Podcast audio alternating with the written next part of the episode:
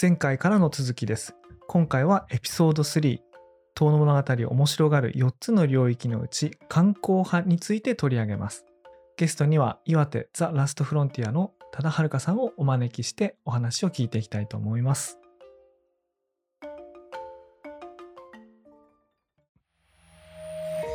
メディアヌップ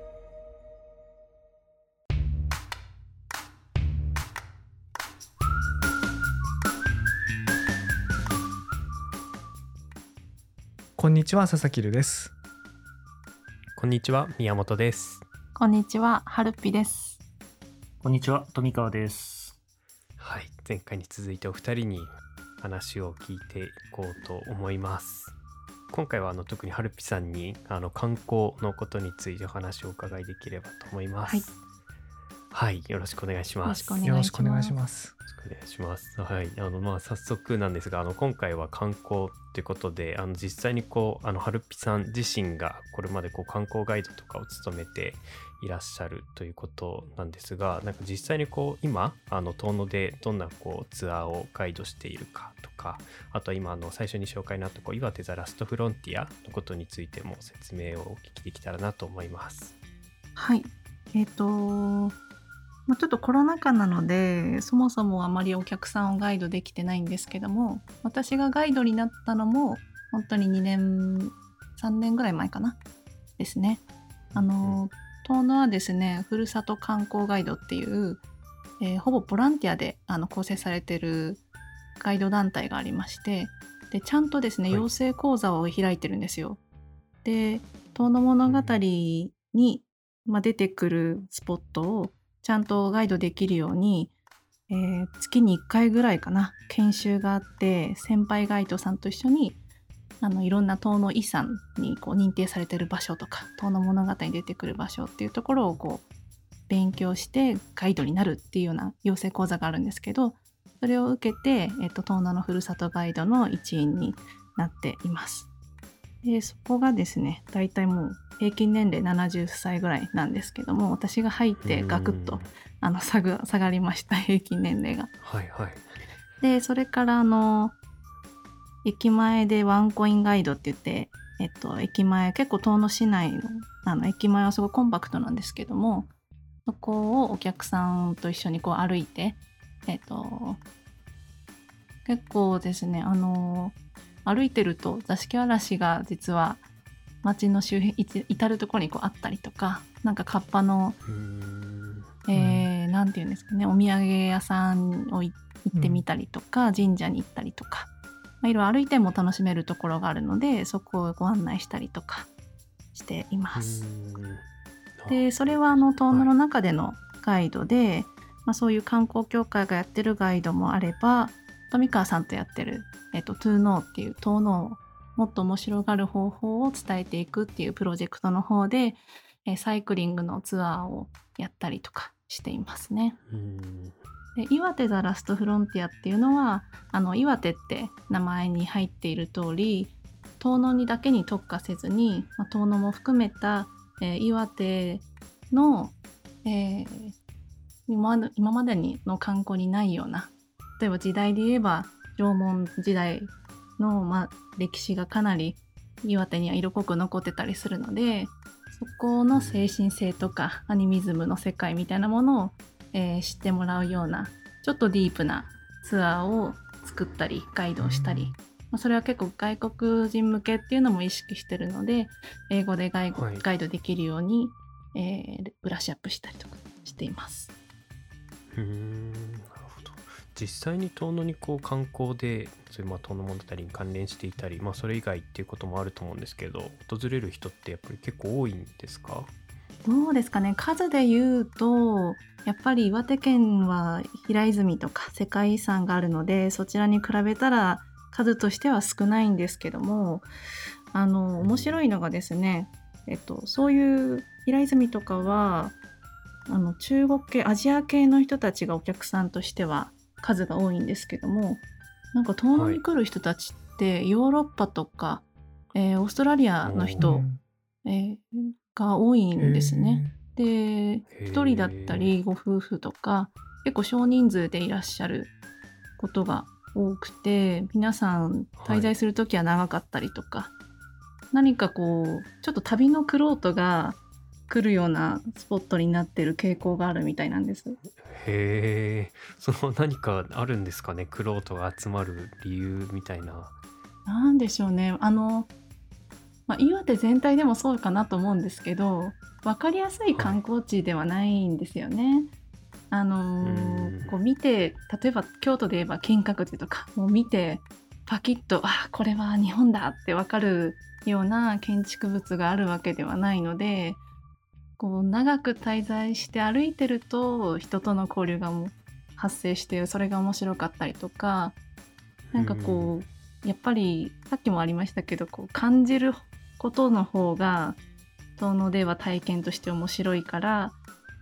うーん見たり買い物して物を買ったりとかなんかそこじゃないところを求める人が来る来るのかなっていう気がします。へえなるほど。え何を見て知るんですか？それ。なんでしょうね。何を見てくるんだろう？何を見てきてるんだろなんだう。うん、私も知りたいですね。海外の人は、あの、うん、何でしたっけ？あの、英語で書かれたあ。本。あのガイドブックですね。なんだっけ？うー。んいや名前出てこない。なんだっけ。あの、えそれ英訳版の「遠野物語」ってことではなくて？なくて普通にあの海外の、うんあ日本で言えば地球の歩き方みたいな。うんうんうん。そういうのにも一応載ってるんですよね。いやこれこういう時富川屋さんのオフィス便利ですね。もう資料室みたいなもんだからいやそう買ったんですよ。てくるねああロンリープラネットだ。ロンリープラネットっていうトもあのあの超有名な、あれじゃないですか。世界的なあそれ英にちゃんと載っているってことですね。それにはちゃんとと東北もエリアとしてこう注目せ、うん。すべきところっていうふうに一昨年でしたっけ？一昨年だったか、あのランクインしてて東北はロンリープラネットにどう紹介されてるんですか、あのよくあるのはやっぱりフォークロアの,、あの聖地みたいな感じですね。ジャパニーズフォークロアとかやっぱあやっぱり。りカッパとか。うんうん、そういう日本そのうかまたうん。カッパが出てきた、ね。毎回欠かさず出カッパてきてはやっぱりますね。今今ね出ますね。カッパ欠かさはず出てくる英語ですから。避けられない。避けられないな。カッパってハリー・ポッターとかにも出てきてますからね。そうだね。そうもう世界的な存在だからね、そうなんだ描き方はあのかなり いろいろありますけど 妖怪とかねあのカッパっていうのは英語で通じたりするのでそれの聖地はい。ということで遠野は紹介されてることが多いですね。へえなるほど。なんかあんまりこう違いますね。こう日本の国内のガイドとかでも遠野とかでこうそういうこう聖地みたいな感じの紹介みたいなのって、まあ、こうそれこそ遠野物語とか民話の里みたいなのありますけど、うん。はい。そう妖怪の聖地として載ってるんですね。ちゃんとレジェンズ・オブ・トーノっていう、そうですね。トーノ物語の紹介も載ってます。うん。これは結構やっぱね興味がないとここまでは読まないと思うんですけど。うん、でも逆に言えば調べようと思ったら必ずそういうところにたどり着くようにはなってるからってことですよね。来る人はやっぱそういうのを見て調べてきてるっていう。そうですね。必ず見てきてると思います。うーん。なんか実際にこうガイドしててこうどういうのがこう一番食いつかれるというかこう魅力的に見られているような感覚がありますか？そうですね。海外の方だとあのやっぱりまず遠野っていう場所がどういう場所なのかに入る前に今いるその岩手とか東北あの岩日本の中でもこの東北というかこの北の方っていうのはどういう場所なのかっていうところからやっぱ全体からの中あの遠野の位置づけについてまずそこが納得いかないともっとり下に下にっていうことにはいかないのではい。遠野とか、まあ、岩手っていう場所が皆さんが海外の人たちがイメージしてる日本の中でどういう位置づけなのかっていうところをうん。まず一番最初に話すっていうのが大事だなーってすごい感じていますね。でそういう時にあのまあ喋るだけじゃなくてやっぱりあの体験してもらうっていうのが大事なんですけど遠野は最初に高いところから遠野の地形を見るのが一番だなって。はいはいはい、はい。へえじゃあ山の上っていうか展望台みたいなとこ盆地が一望できるようなところにお連れするんですか、あまさにそうですね、まあ、ちょっと遠いんですけどそこまで行けば、あの地形が分かってあの、うん。どこ見ても山だしけど中にはあの田んぼがあって川が流れてて人の住んでる町があって里があうん。って山があって、で奥は釜石で海の方があって内陸の方からだいたい皆さん新幹線とかあの飛行機で来るのでそっちの市街地があってっていう風に大体まず地理感覚を理解するとあなんとなくこの町は山とせ絶対生活してる場所なんだなみたいなところとかですね、分分かってきてなるほどね。どんどんその後の話が分かりやすくなってくる。それ僕の大好きな小盆地宇宙論ですあねーそうですね。ま まさにですね。まあの小盆地宇宙論ってあの京都大学の、まあ、米山はい俊直さんというのがあの方があの提唱されたやつであの世界中に盆地上の地形があると、日本だけじゃなくて、はアフリカでもどこでもね。その山があってその里があってその山と里の間にこう中間的な里山っていうかそういうとこがあって。でそういうとこにこういろんな文化がこう発展していくみたいなやつのこう類型を探していく研究があってそれ小盆地宇宙論っていうんですけど、はい。あのそれを最初にお見せするってことですよねつまりね。うんそうですね。でもしかしたらヨーロッパとか世界中からどっから来ても自分が知ってるどっかの地形に似てうんうんたりとか、なんか懐かしいと思ったりするようなことあるのかもしれないですね。うん、そうですね。なるほどまずは地形を見るところからスタートする、ううんん、それはやっぱりあの遠野のそのボランティアのふるさと観光ガイドだけやってたら気づかない視点で結構そのガイドさんたちの本当に面白くて あの、うんエンターテインメント性もあってお客さんをガイドするっていう意味では素晴らしいあのスキルを持った方々なんですけど結構ディテールに入ることが多くて「遠野物語何話」ではこういうこと言われてて、だから五百羅漢はこうなんだとかあの、うんうんうん。いきなりディープに入ることも多かったんですよね。でそうなると海外の方だけじゃなくて、まあ、国内の方で遠野物語読んでない方でもあなんかそれ読んでないからそもそも遠野物語がどういうものかもわからないしもうそこでわからないからうんもうこれ以上理解ができないかもみたいになっちゃうんですよね。なんかもっとライトでよくて、皆さんが例えば住んでる長野からいらっしゃった方だったらそこのこういう場所に似てるのがここでここの遠野でとかなんか持ってる知識とリンクするようなうんことから入った方がやっぱみんな入りやすいですよね。うーんその後こう入りやすいっていうのはその後こうどう続いていくんですか？そのこうガイドは。いやもうその後はこの前回話したカッパのちょっとねあのヘビーな話だったりとか、はいはい。あのまあそのなぜ命をつないでいく必要があったかっていうと寒いからですよね。でその寒いっていうのは地形のことが頭に入ってればあの分かってくることなのでそれからカッパの話ができるし、えー、なんでしょうね。あと芸能とかね。あそうですねか郷土芸能を見るっていうのはあのエンターテインメントの一つだと思うんですけども郷土芸能自体があの自然に対しての、まあ、祈りの表現なのでやっぱうん食べ物をちゃんと食べていくとかいそのために自然の恵みとか気候に対してのこう祈りが必要だったわけでより寒くて山瀬っていう冷たい夏に吹く冷たい風があるこの場所だからこそより強く祈る必要があったんじゃないかとかね、そういうのが理解できると、うん郷土芸能の多様さとかも理解ができていきますよね。うーん。まあ本当はこの真冬に一回来てもらって、どれだけ寒いか。寒さを体感して、春とか夏とかのね、祭りを見たらこう、うんいかにこうんうね、その春を迎えるとか、こう食べ物が食べれる喜びみたいな感じられるかもしれないですね。うん。うーん。なるほど。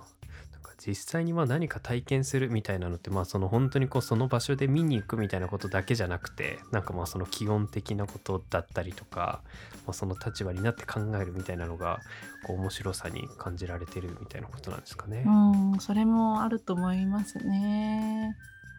うん全部の季節に来てほしいですよね。いやなるほど。なんかそうですよね。あとはまあ最初のまあその岩手ザラストフロンティアのところでもありましたけどやっぱり縄文文化みたいなところもすごいこう興味持たれるところなんですね。ああ、そうですね。縄文はなんか岩手がなんか土偶の出土数が全国一位らしいんですよね。あへえはい。だあそうなんですねすあの有名な遮光遮光器道具とかのあの有名なやつはあるけど、うんうん数としてもなんか数としてあはすごの多いってことくなんですね。多いみたいでそれ岩手県が面積超でかいからじゃないですか。あの他県の4倍ぐらい 4倍ぐらいちょっとそれは一つなんていうかアドバンテージがあるから。アドバンテージあるところだと思うんですけど 大きさ的な。こんなにあの遺跡があって私たちが住んでるはい。ところ、今はまあ町があるところもうん2000年前にはまあ人がいて同じ景色を見ていたのかまあ同じ環境で育っていたのかとかなんかすごくないですか？でその時に出てきた、ねあうん。の土器とか器とか、まあその土偶っていうのがなんかそのまま出てきていたりとか、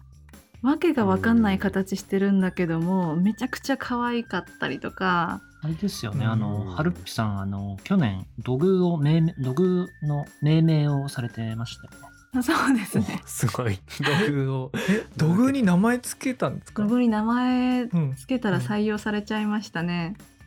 あの東能の博物館は民族専門博物館って言ってあの人の暮らしに特化した割とあの、うん近代のものが集まってる博物館なんですけどあの普通博物館って言ったらその土地の深い歴歴史のところから始まるんで最初土器とかあるんですよ。うん。けど東野の博物館にはなくて、えー、と代わりにその別館があってそこが、えっと東野街中ドキドキ館っていうめちゃめちゃポップな名前をしてるんですよ。そこにあのドキがドキでねドキドキでしょ？で で中入ると、あの結構真面目に土器がずらーっと並んでいるんですけどうん。なんかそこの、はえっ、と博物館別館の方をあのプロデュースしてほしいっていうふうにあの富川さんと私に依頼が来まして。で、まあ、お二人がね友人を連れてきたくなるような、あの博物館にしてくださいっていうことだったので名前もポップだしなんかめちゃめちゃこう面白くプロデュースしようってことになったんですよ。で一通り今の展示をこうバーッと見てったらあの私的にはめちゃめちゃ可愛いあのうん。高さ4センチぐらいしかないんですけどあの、うん。ちっちゃくこううずくまって体育座りしてるような道具があるんですね。で、顔はかなり素朴でなんかこう佇んでるような感じでただこう土偶っていううん。名前が、うんまあ札があっただけなんですけど、はい。なんかこれ超可愛いなって背中の哀愁がすごくて、これ黄昏れてるみたいですねとかって言ったら、なんか次のうん。展示の時というかなんかそこでもうみんながじゃあ黄昏土偶だっていう風になって、そのままその黄昏土偶をうん。こうそれだけにスポットライトを当ててこうフューチャーする展示にうんしたら すごい。すごいあの、確かになんかね縄文もそうだけどあの言葉がないうん、文化の人たちと心を通わせる方法としてなんかすごくいいですね。ああつまりそのね道具作った人がどういう気持ちかは分かんないけど、うん少なくともハルッピはそこに黄昏を感じて 感じましたね。なんかその通じ合ってる感じががいいですね。ずっとね見てたくなるんですよね。うんでもそういうものへが、ーまあ、遠野にもあるし遠野周辺の,、あの博物館にもあったりしてですね、うん。なんかどんな場所だったんだろうってやっぱ想像したくなりますよね。ね。であのそうだその縄文のやっぱ時代が東北は長かったんですよね。これあの教科書で、あの自分たちが教わってたのは縄文時代があってその後稲作の仕方が伝わってきて、えーうん。その狩りとかやってた時代から、えー稲作を始めて今の時代につながった。そこから今の時代が出来上がったみたいな、あの書かれ方してたと思うんですよ。私もそういうふうにやそう教わりました。うん記憶してたんですけど、まあ北海道とか、まあ、北東北はあのちゃんと地域の歴史を見ていくと弥生時代がなんかほぼないみたいなんですね。へえそうなんでなんかすか。俗縄文文化っていうのが、あのうん西の方では弥生時代の時にこっちでは俗縄文文化が続いていて稲作はその後からなんですよね。じゃあそれがうん遅れてたのかっていうとそうでもないようなんですよね。うん。なんか一回田んぼを作ったっていうような記録はあのあって、うん。けどなくなってるってことは、それがその土地に合わないからやめたっていう風な考え方がうん。できますし。ね、なんかあうんの最近の話だとこう狩猟最終あ狩猟の時代最終時代があってこう稲作定住みたいなのって昔習ったと思うんですけどなんか今はあんまりそういう言い方しないみたいで、うんあのうん。つまりこう移動して暮らしている時にも狩猟もするし農業もする。つまり移動って言っても毎日移動してるわけじゃなくて季節ごとに移動するみたいなことだからあおのー。動物も取るし魚も取るしするんだけどで山の食べ物も取るんだけどあの育てられる植物とかは育てた。つまりこう移動してることと狩猟とこう農業みたいなものってのはこうあの同時に並立するっていうことなんですよね。で一方定住しててもこれ僕なんか今普通に考えればそうですけど定住してても狩りはしますよね。あのうん定住してても農業はする。だからあの昔の捉え方の方がなんかこう確率的で今は移動してたのが定住したで定住の方が結構大変なんですよ社会的に。だってこう病気もあるし土地は痩せていくかもしれないしあの人間関係とかねこう社会の関係どう営んでいくかみたいなあのことがあの結構問題になったりするんで。うん。だから東北がこうなんていうかな縄文時代が長くてしかもこう定住してそのあのなんていうかなお米とかじゃない稲作じゃない方法でなんかそういう農業をまあ栗とかね、土地とかね、まあんそういうのをこうやっててしかも長い間安定して平和な暮らしをしてた。っていうのが、はい。まああ新しいというかあの新しい新しいというかこの20年とかでそうですよね。こうすごくこうん。う認められて普及してそういう考え方捉え方が普及してあ研究が普及してったみたいな、ね、ことなんだと思うんですけど、うん。うんうんうん。うんなんかすごく面白いですよね。なんか縄文って全然イメージが湧かなかったけど、なんか今の時代においてなるべくこうサステナブルにちゃんと土に帰るものを使おうとかあの、うん。資源をちゃんと残すことを考えて、えっと次の時代にうん。つなげていこうとかっていう風な考え方が近年すごくこうヨーロッパの方からうん。来てますけど、なんかそれをこの東北の地に長く住んだ縄文人たちはまさにそれを根底にこう持ってやってたんだよなって思うと、うん。その縄文時代をベースにできてきたこの今の私たちの文化っていうのは何かこうなんかヒントになるものがあるんじゃないかなっていうところうん。をなんか自分ももっと探りたいし、なんかそれを伝えていきたいですよね。うん。うん。いやなんかね多田さんの話聞いて今柳田国男の話を思い出したのがあって、はい。あ柳田国男がどっかに書いてたんですけど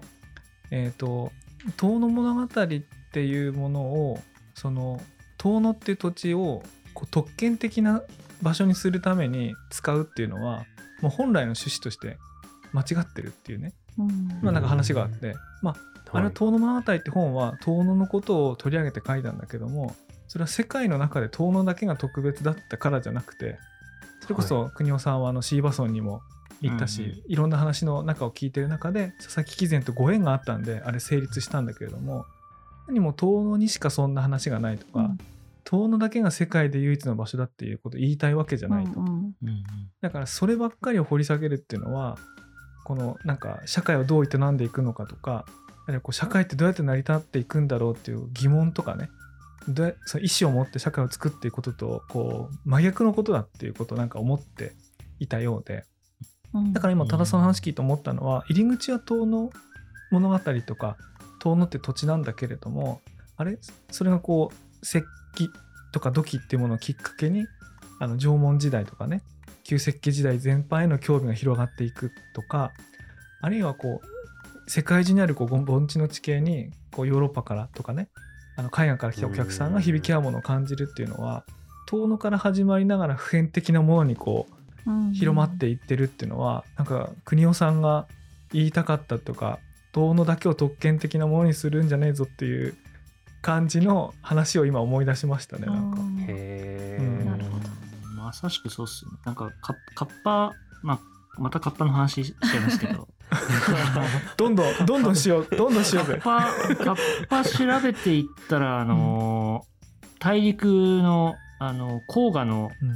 水の神で、あの、カハクっていうのにこうたどり着いたんですけど、うん。うんそれあの、あの、あれですね、えっと、西遊記の佐護城って、カッパじゃなくて、もともとあの、カハクっていうあの、黄河の水の神だったんですけど、うん。うん。だからそういうのも、まあ、入り口は遠野のカッパを調べていたけれども、気づいたら中国に話が飛んでるみたいな、うん。なんかこう調べれば調べるほど、ぐわーってその先の世界が広いみたいなのってう、んなんかいい構造だと思うんですよね。導入としてうん遠野はあるけど、遠野だけを見てないっていうか、うんうんうんうんなんかそういういい教材っていうかね、テキスト？そうですね。すごい面白いですよね、うん。なんかあの周りから見たら「遠野物語」をすごく下に下に掘り下げてるように見えるんだけど、なんかどんどんグローバルに広がってってそのカッパもねー。カッパの生息地みたいなのを調べていくとうん日本全国にあってでうん中国に行き着いてみたいうんう。んうんなことになるしこの間そううんあそうですね。大輔さんから。うんうん。あなんだっけ？あ何何？ああの五百羅漢のあ五百羅漢話はすはいはいはい。ごく面白かったですね。五百羅漢の話。火山の話。五百羅漢ってそうそうそう。あのー天明の大飢饉の時にあのたくさん亡くなった方がいたんで、まあそれをこう供養するためにあの大慈寺の義山って和尚さんがこうまあその山肌にあるこう岩にねその石仏を石仏を掘ってったっていううん。話なんですけども、うん。あれの遠因あるいは遠くの原因の遠因ですけど、なったものっていうのがあのアイスランドのラキ火山の大噴火なんですよ。ね。これはねものすごい大噴火だったらしくて、ね。なんかあの,、はい。あのフランス革命の遠因にもなったと。つまりこう全地球的な気候変動が、まあ、天候不順っていうかそれが数年間23年じゃないですよもっと長い間にわたって起こって寒冷化が起こってでそこでこう民衆の反乱が起こったみたいなフランスで起こったこともあればまあ東北の場合はさらにこう山瀬とかねいろんな地理的な状況なんかもあってたくさんの死者が出たみたいなのがあったりするんですよね。だから五百羅漢って観光地ともしても有名ですけどそれをなんか遠野だけにあったことって紹介するのかでもそうじゃない全地球的なあの気候変動とか天候とかっていうものと考えて紹介するかでもう捉え方全然違いますよね。うんうん全然違いますね。だからなんか遠野っていう場所が非常に特徴的なんだっていうことは、まあ、遠野の中であのガイドする時にはそれでいいんですけど、まあ、外から来た人とかあの海外の人とうんかにちゃんとこう持ち帰ってもらうためには、あの世界的にこういうことがあって遠野ではこういう結果として今うん。皆さんに見てうんもらってますっていうような形の方がなんか持ち帰るものが多そうじゃないですか。そうだね。うん。あとさっき僕言いかけたのはあのカッパの話に連動してあうん。のお白様のね、うん。あの馬上婚姻譚、うん。あの馬と娘が結婚する話っていうのをこう大陸の,、あのモンゴルの方っていうかあの大陸の方の話が、あの元だということになってるわけですけど、まあ、それにしてもお白様をこうどう紹介するかお正月にこう着物1枚ずつ着せていく人形ですよって紹介するのかあの馬の文化ってもちろん世界中にこう、うん。特にユーラシア大陸全伝播してるので、うん。あのそういったものと一緒に運ばれてきたお話で、うん。あのヨーロッパにも似たようなものがあるしっていうようなうん。話を紹介するかどうかでもう全然違いますよね。いやーすごいですよ。縄文のストーンサークルとかもイギリスとつながったりとかね。へえ すごいですね。なんかいろんな国が出てくる、最近あの地理図表を買いました、これあのシリーズ表高校のねあの地理の教科書の参考、はいはい。うん。参考教科書みたいなやつなんですけど、うんうん。私はあ地理地質学みたいなやつ？あの何ですか、教科書の教科書と地図帳と、あとなんか図表っていうあった。すごくあのデータ統計情報もあるし、うん。写真とかイラストとかもいっぱい入ってるやつなんですけど。自分が持ってたのが結構古かったのであと新しい図表をですねメルカリで買いましたねめちゃめちゃ面白いです。いいね。そこから何が見えてくるんですか、その図表から。なんかですねそのさっきの火山の話を、まあ、理解するとかもそうなんですけど、火山の噴火の仕方によってあの地形が、まあ、生まれる地形が変わったりするわけですね。で火山の近くにはやっぱり温泉もあるしとか、そこの地形を理解することによって、あのそこに形成されるであろう文化とかあの観光地とかも変わってくるので、うん。なんかすごく、なんでしょうね。ミミクロにも見れるしあのマクロにも見れるし、世界ともつながるしみたいな意味ですごくあのワクワクします見てて。うん。リクさん最近ずっと地質とかねあのそういうの興味ありますもんね興味ありますね。あのネットでな何でしたっけあのサービス。Google Earth ですか？いやあの、うん。地質。ああシームレス地質図っていうあシーねムレス地質図っていう皆さんあのググってください。素晴らしいウェブサイトがあってですね。ググって岩手を見ると驚愕の地質が現れますんで、それそんなわかるんですか？それで見て。そうなんか日本列島の地質をあのウェブ上で見れるサービスがあって。なんかね地へ質ー。地質が色分けされてて。そうそうそう。あの、はい。花崗岩石でできてる土地とかあの泥岩、うんうんあの海海の方の地形なのかなとか砂とかね、うんうんうん。そういうのでできてるとか火成岩とかなんか聞いたことないですか？火山のマグマが冷えて固まった岩石とか、はい。なんかそういうマップが日本列島のものが見れるんですけど、なんか岩手県の県立博物館に行った時に岩手県のその地質マップがあって、すごいまあいろんな色があったりグラデーションがあったりしてはあはあうん。こういうものなんだって思ってたんですけど、後でですねそのウェブサービス見つけて、うん、岩手はこうだなって見てたのにこう引きでうん。どんどんこう全体日本列島の全体を見ていくと、なんか岩手だけだったんですよ、そのいろんな色があったのってはい。他のところはもうちょっとこう一色二色とかまあもうちょっとこう、大体こう穏やかな色をしてるんだけど、うん。な岩手だけすごかったんですよね。あれですよねあの北上山地っていうか特にあの、うんうん早知根山を中心としたあのエリアってそうです。そうですこうゴンドワナゴンドワナ大陸の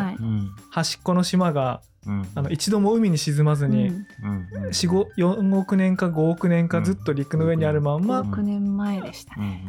あの今のとこに来たんだよね、はい。だからあそこだけ特殊なんだよね。なんか。でもそれをやっぱ知らないわけですよね。岩手に。私もそこで生まれ育ちましたけどそんなこと 知らなかったし。でも知らないけど、うん。みんな、うん。まあ、岩手の久慈の方だと琥珀が出てくるとか、あなんか遠野は岩盤なんか地震が起きても基本的にはあんま揺れないとか、うんなんか金が取れるとか鉄が豊かに取れるとかなんかそれをそのままう受け入れてたけど、うん。地質を理解したらあこれだけ特殊だったからうん。そうなんだって、なんか全てが納得いくようになったりしましたね。うん、僕特にね地質学とか詳しくないんですけどあのゴンドワナ大陸の端っこが5億年流れ着いた場所っていうその、うん。今のワンフレーズにもう心ときめいてまして。えあのすごい旅ですよ。そう。うん、2018年に出したあの「僕らのネクロマンシー」って小説の中にもねゴンドワ大陸,、大陸の話なんか出してるんですけどうん。もうねどうしても使いゴンドワ大大陸って言いたくて。わかります。いや私これ知ってから本当に衝撃であの京都で妹,、妹が住んでるんであの会いに行った時に、あのそれ話して、YouTube っていうのも載ってるんですよ、大陸移動の沿線みたそいうなの載ってるよね。あれ有名有名なんだよね、はい。有名っていうかなんかいっぱいいろんなコンテンツある、ね。もうすごいびっくりしましたね。どういう動きをしてくるんですか？本当にもうあそこにこうくっついてくる。すごい本当に、うん、海を渡渡ってというか、まあね。まあ、大陸がさまだ今の形になる前だから、大陸が移動しまくってて地球上をね。うんで日本はユーラシ今のユーラシア大陸からこう切り離される形でぴょこって出るんだけどそこにこうドン。へぶつかる。えそこそこがもう岩手の三陸から北上山地、う石巻のあたりぐらいまでかな。うん。うん。まあねそのそれにどういう意味があるのか僕分かってないんだけどでもとにかく5億年孤立してた島のような岩が、うんうんあの日本のはあのこの北のねあの北部のあれにくっついて今あるってことがね、うんもうそれだけで俺ももう面白いんだよな。いや私も全然専門的なことはわからないんですけど なんかロマンがありますよね。ロマンあるよね。なんかなんかそうなそれ何の意味か分かんないけどロマンはあるよね。うんだうんあのどこにでもあるあのたくさんの海の底に沈んでいるいた場所の一つでしたって言われるよりはさ、うん。なんかなんかあるよね。ある すごい何かが何かがある、うん。古いってことですよそれだけ。うん。そうだよね、うん。しかもその古いって言われる早知根さんがこうれ霊峰というか霊山として崇められてそこにこう修験とか山伏が修行に行っうんうんて特殊な能力をあの得ようとするってなんかリンクしてるうんうんうん。ような気もするし、そうですよね。昔の人はそこからなんかうん。ジャモンガンとかね、うん。なんかそういう要素をなんかこう感じてたんじゃないかなと思うので、そうそうそうそう。ううん。ん地質です。地質なんですね。全ては。そうだよ宮本君うん。いや僕なんかあの観光観光のあれに興味があってなんかあの歴史にこうあってし調べるわけですけどあの遠野物語自身はあの1910年にあの観光されてますけども、うんうんうん。なんかそれを観光資源にしようってはっきりとその行政が決めたり、あるいは地元の団体が力を入れていくのって1970年代以降なんですよね。うんうんあのうん1970年に岩手国体、まあ、インターハイがあって、うん。でその時にたくさんのお客さんが全国から来るってことで、なんかこう観光の名物を作ろうみたいな動きがそこから動き始めて、うん。でその10年後に1980年に今の遠野博物館が図書館とセットであの開業されるっていうやつつですね。で、まあ、この時にこういろんな目玉としてあの原本三部作みたいなものの展示があったのはこの時で、でその2年後に東北新幹線が開通すると、うん。あのもちろんあのこれを分かってあの博物館とか開業しているんだと思うんですけども、うんうんうん。まあ、観光の目玉にこうしていく。っていうのがあってあとはその1992年に世界民話博っていうのは遠野であったんですよね。あの日本全国万博ブームっていうのがあってこういろんなとこで万博やってたんですけど、じゃあそこで遠野では民話博をやろうみたいなことがあったんですけど、うんあのただあのここまでの流れってあの遠野物語をもとにこう語り部を増やそうとか民話を掘り下げようとか世界中のこうフォークロアをこう集めて展示しようみたいななんかそういうものだったんですよね。でもまああのだんだん世の中も変わってきてっていうかそれだけじゃ物足りないというか飽きられるというかなんていうかもうちょっとグローバルな時代になってきてなんかいろんなこう情報サービスで世界中つながって、まあ、気候変動みたいな共通のテーマを世界中どこの住んでる人も他人事じゃなくなってくるみたいなことになってきた時になんかある特定地域の民話って言ってもなんか訴えるものがあんまないですよね。うんなんかあのないんじゃないかなと僕思うんだけどあのでもその同じ民話とか同じそのお話がいや実は気候変動あるいは全地球的な天候の変化とも関係あってとかあるいは2000年前3000年前とか、まあ、あるいは何億年前のね地質の話とかってつながってくるとすると、はい。なんか違う見方っていうか楽しみ方ができるんじゃないかなと思ってるので、うん。なんか昔起こったような観光の手法じゃないなんか取り組み方をなんか多田さんとかがやってるのってすごいこう価値あることだなと思ってあのこの年表整理しながらあの新しいことが起こってるなと思いましたなんか、うん。うわー本当いやですね。でも面白いですね。なんかずっと、うん。なんか大学生にのつもりで なんか研究しながらあずっと勉強してるってこと？そうですね。うん、うんいいね。なんか観光ってもういろんなものと切り離せなくなってるみたいで、まあ街づくりとか文化現象だったりとか、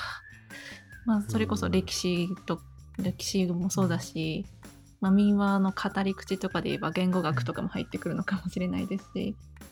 なんかもうやること多すぎてですね。けど楽しいですね。うーん。いや羨まし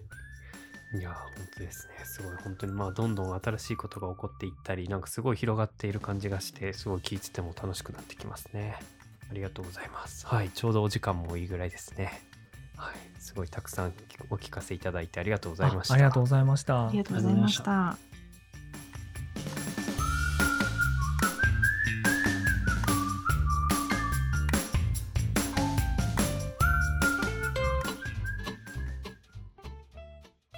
メディアヌップではニュースレターの配信とディスコードのサーバーも公開しています。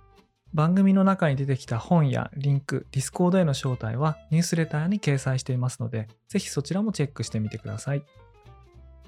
メディアヌップでは番組へのメッセージも募集していますお便りはニュースレターの中のリンクからお送りくださいはい、ではですね、多田さん、富川さん、今日はありがとうございました。ありがとうございました。では最後ですね、次回に続きます。それではお楽しみに。